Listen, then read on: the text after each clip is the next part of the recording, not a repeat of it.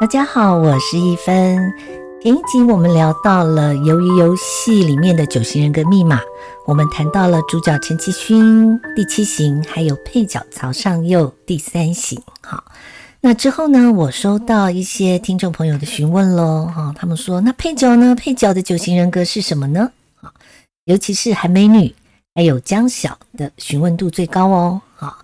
所以我想，嗯，还是趁着我记忆犹新的时候。赶紧着再把鱿鱼炒一炒哈，所以今天这一集我们就来聊聊几位配角的九型人格特质。那首先呢，我想就先聊海美女吧哈。海美女是很能够见风转舵，好四处拉拢关系的第二型人，你猜对了吗？哈。海美女的第二型人格特质很高哦，哈！虽然你可能会说，老师那种见风转舵、变色龙一样的，应该是社交型第三型吧？好，没错，见风转舵、变色龙、笑面虎都是九型人格中第二型与第三型的共同的一个特点。不过呢，这两型有一个天差地别的地方，就是第三型不像第二型那样，哈，很容易就被情绪所掌控。第三型的求胜心啊，哈，想要赢的动力是非常强大的，强大到可以让他六亲不认，让他把情感放在一边，哈，像是曹尚佑那样，哈，第三型人不会感情用事，更不会让感情来误事，哈。还记得我们前一集提到的曹尚佑，哈，把曹尚佑跟韩美女拿来比较一下，你就能够懂得第二型与第三型的差别了，所以呢，当第三型人的内心压力很大、人格健康度不好的时候，他们就会变得很冷漠无情，而不是像第二型那样歇斯底里的情感用事。哈，那有人可能会说，老师，这会不会是男生跟女生的差别呢？哈，那我必须说，虽然男女天生在情绪上面有原来性别上的一些设定，但是在九型人格当中，就算是第三型的女生。他们也是属于比较能够收纳起自己情绪的人哦。好，在情感方面，他们可以像男生一样，甚至比男生还要更什么，还要更能够把情感藏得更深，或者把它封印住。好，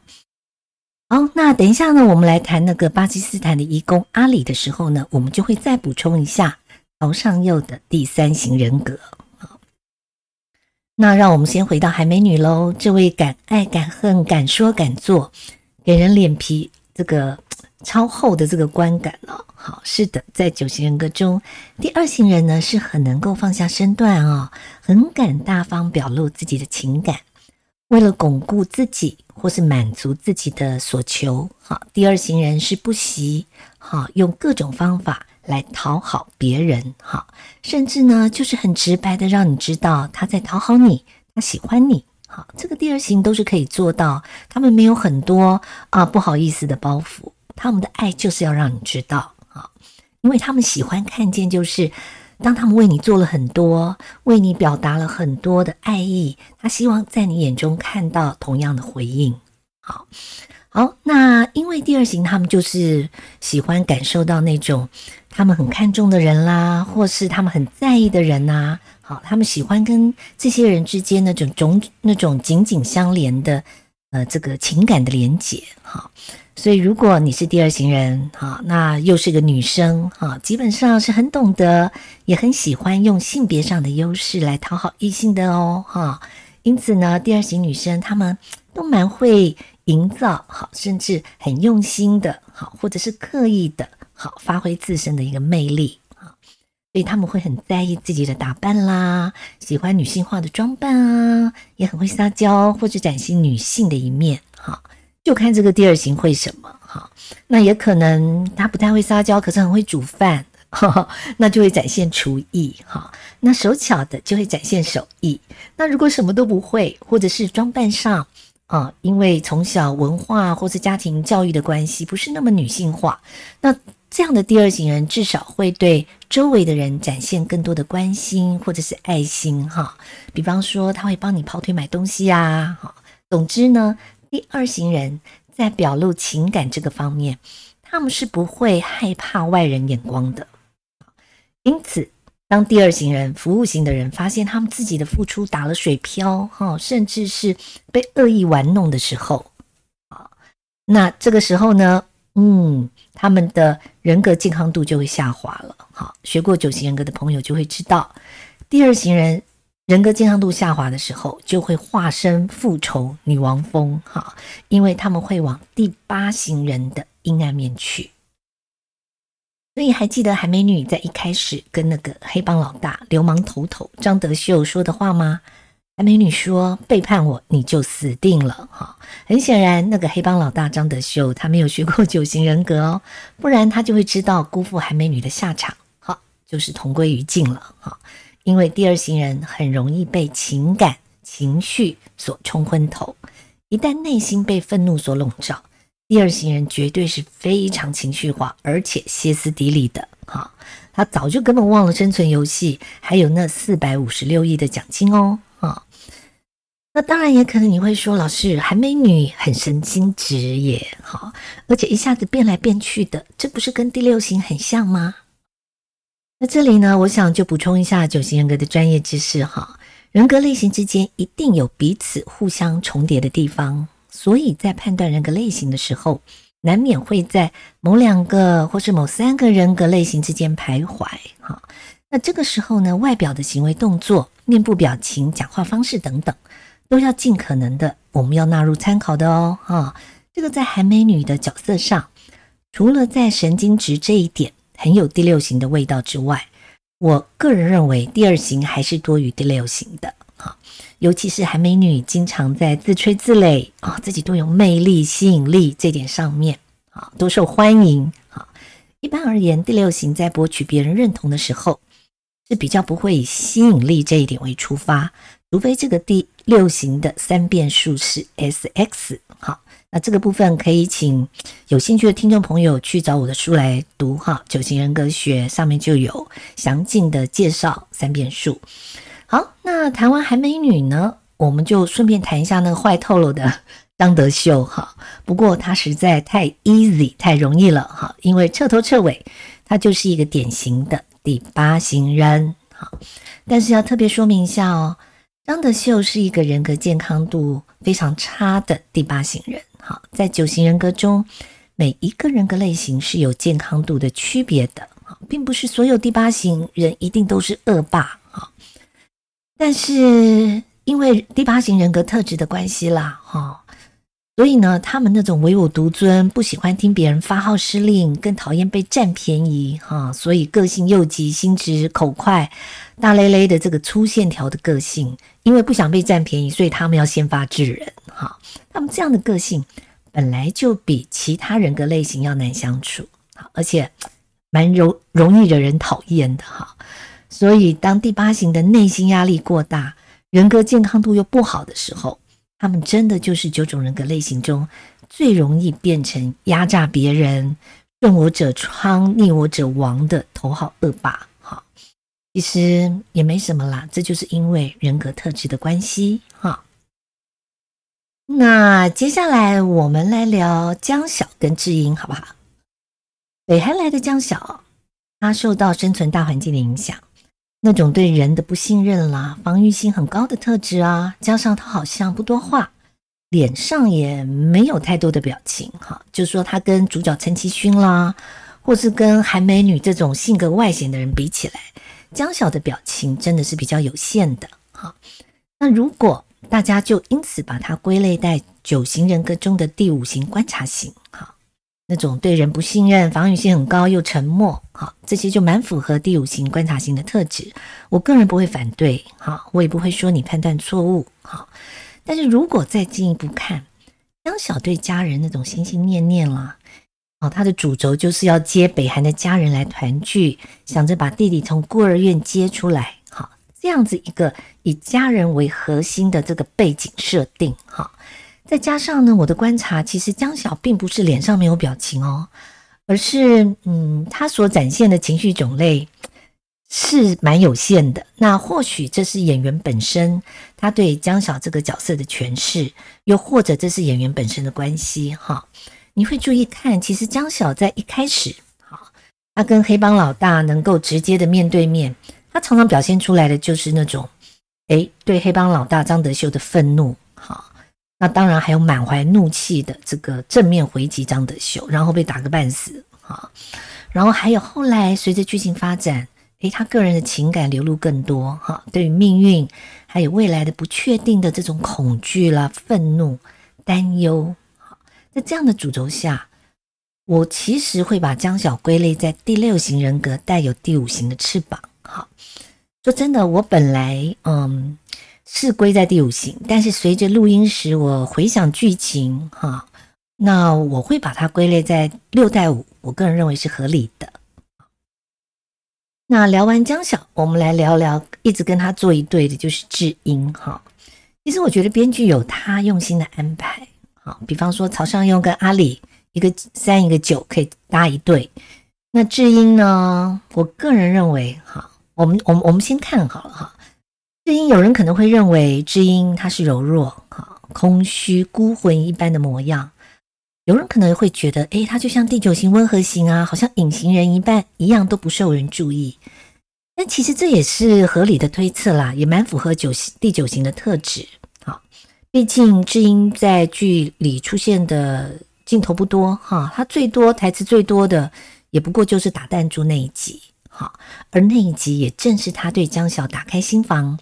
把自己的人生彻头彻尾回顾一遍的时刻哈。对，因为那一集，我个人会把智英归到第四型哈，因为意义哈，就是我们人生有没有意义这件事情，对智英后来决定成全江晓哈，有没有意义？这个是一个关键的原因哦，好，因为九型人格中的第四型多感型的人，他们天生就有一颗艺术家的心胸与心思，所以呢，找出事情背后的深层意涵，比起外在，第四型人是更重视内涵的，好，比起物质，第四型人更看重的是心灵层面，所以在智英看来，江小获胜比智英自己获胜是更有意义的，更有价值的。更有被存在的什么？更有存在的这个需要。因为江小还有人在等着他获胜出去，而智英呢，他看不到自己的存在活下去的意义。这点其实蛮有四型人的味道了哈。因为当你把智英跟阿里一放在一起，你就会知道一个比较惆怅感慨的四，跟一个天性乐观的九，他们差别在哪里了？好，那当然了，还有一个更简单、更快速啊，你可以让知音成为第四型人的理由，那就是知音和别人好参加这个鱿鱼游戏比赛的理由都不一样哦。所有的人都是在外面欠债啊，欠钱而走投无路，只有知音不是欠钱，而是他找不到活在世界上的理由啊。那这个与众不同的特质，我想算是非常非常第四型了吧。好，那最后呢？最后我们就来聊，相对于精明算计的曹尚佑，好，那个显得更加可爱淳朴，来自巴基斯坦的义工阿里。阿里呢，一副长得就很无害啊，很无辜的脸，哈，感觉不是很精明，但是个性憨厚，哈，被恶职老板羞辱，逼得走投无路的时候，逼不得已才动手反击，哈。所以阿里应该也是没有争议的，会被归到第九型温和型的人哦。好，那这里我想我们再补充一下九型的专业知识哈。我们在判断主导人格类型的时候，是取大方向，我们会先不去看他次人格的表现。也就是说，虽然把阿里归在第九型，但这并不代表说阿里就不会有其他人格类型的特质出现，还是会有的。好，因为每个人的个性里。一定含有这九大人格类型的特质，只是强度不一样。哈，那强度最强的那个人格类型，会影响这个人的最大恐惧、最大动力。那表现在外的，就是这个人的风格、人际策略。好，他的一个主导、一个主轴的人格特质。好，那阿里是九型人格中的第九型温和型的人。啊，温和型的人就是好好先生、好好小姐。一般来说呢，他们给别人的感觉，啊就是挺好相处的啊，因为他们不太会坚持己见，因为他们不喜欢跟别人直接冲突，好，所以就算一言不合，第九型人大多会选择不再继续发言，保持沉默，或者是嗯啊啊啊这样跟你嗯，好像有在听，其实人早就飞走了。好，所以呢，第九型其实很能够忍耐哦，啊，但是呢。他们也很能够自我安慰、转化情绪，因为这必要的，不然第九型真的会爆炸哈。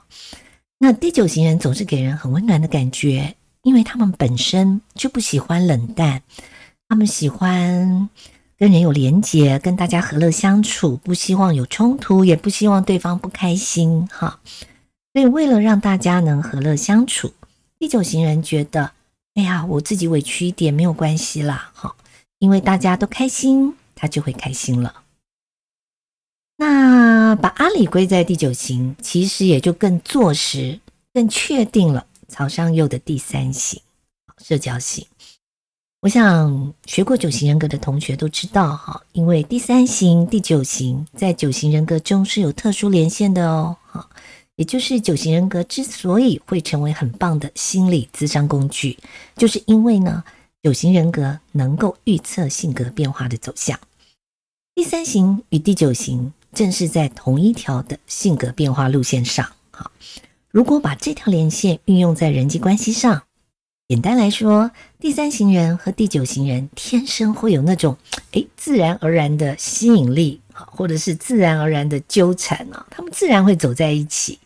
尤其是第九型人，很容易被第三型人那种活力、干练、天生自带光彩。的那那的那种形象所吸引，好，而第三型人呢，也很自然的，好，其实他们会想要拯救或者是拉一把那个软趴趴的第九型人，把他们好好的振作起来，好，其实熟练人情世故的第三型人，社交型，往往会在第九型人温和型的身上呢，看见自己失落的那份单纯与善良哦，所以有时候第三型人就会忍不住的想要。帮第九型人一把，他会想去拉他一把。那偶尔你也会碰到一些三，他们很受不了第九型的啊那种不想太多啦，或者是太随性啦。好，其实如果我们要谈更深一点的心理，好，如果第三型人会看到第九型人感觉很愤怒，一般来讲是第三型人很怕自己也落入那个一蹶不振，或是软趴趴，或是人生没有目的的那种状态。因为第三型人格天生的设定就是，他们一定要活得有价值，每一分钟每一秒都不能浪费。但是如果过头了，好人格 over 了，那就会变成第三型最大的枷锁跟压力。好，所以呢，当我们看见好这个戏剧电视上的曹尚佑啊，看见可怜的阿里没有钱搭车回家，曹尚佑甚至把皮夹里哎，甚至仅有的钱都给了阿里，好。这里哦，其实有两种人格心理可以去探究一下哈。简单的两种，一种呢就是第三型人曹尚佑，他向来是高人一等的，所以当他看到生活在底层的阿里，换作是以前高高在上、意气风发的曹尚佑，其实他也会大方施舍阿里的。这就是第三型人的作风。好，第三型人是活在别人的眼光里的。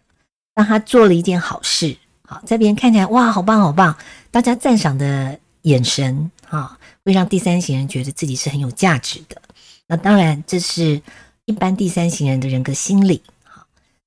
那如果我们从另一个角度，比较善良面的角度来探讨第三型的人格心理的话，哈，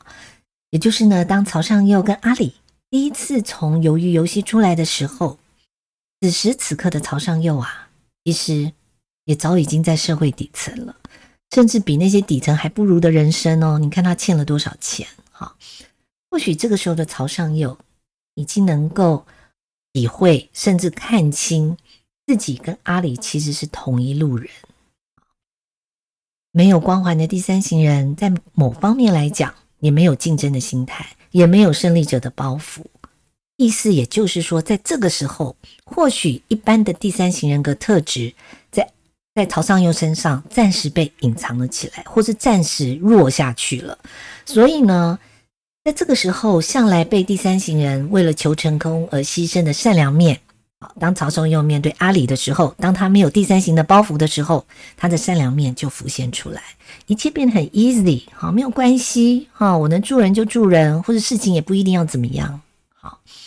那当然，一旦进入竞争的比赛的模式，第三型人的求胜心马上就会盖过内在其他的感觉与情绪。所以，透过这一点，第三型人也可以自己诶看看自己到底我的人格是真的健康度开始往上成长，还是只是暂时的休眠而已。啊，这个区别自己要能够去看见的。好，所以呢，曹尚佑最终还是终究会选择昧着良心欺骗了阿里。其实也不能说昧着良心，是因为我相信，在生死存亡的关头，能够做出牺牲自己成全别人的人，毕竟是啊，毕竟是少数哈。因为这就代表了他已经超越了人性，超越了自己哈。大部分的人，我想还是会屈服在生存的前提下面的哈。那曹尚佑最后欺骗了阿里，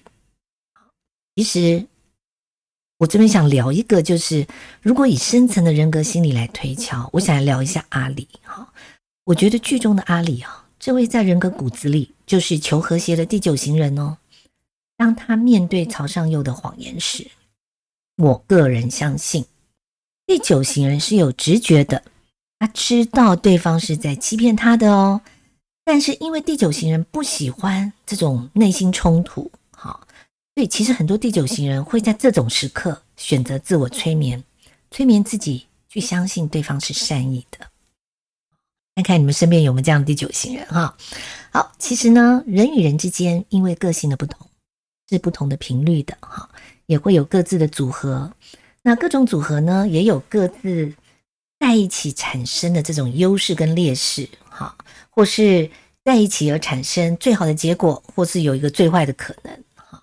那当然，人与人之间相处这其中的奥秘，牵涉到哎，人与人格跟人格之间的，你说是对盘不对盘，又或者是说就是一种能量有没有相合或者相斥？好，那相合我们可以做点什么事让这个相合能量出来，或者是你想要跟他相斥，你可以做点什么事，好，这个相斥力量会更大。好，那这其中的奥秘是，嗯，需要大家花时间花功夫来了解的，来研究九型人格的哦，哈。好，那今天我们就聊到这里，谢谢大家的收听。如果呢你有想聊想听的主题，也欢迎留言告诉我喽。大家拜拜。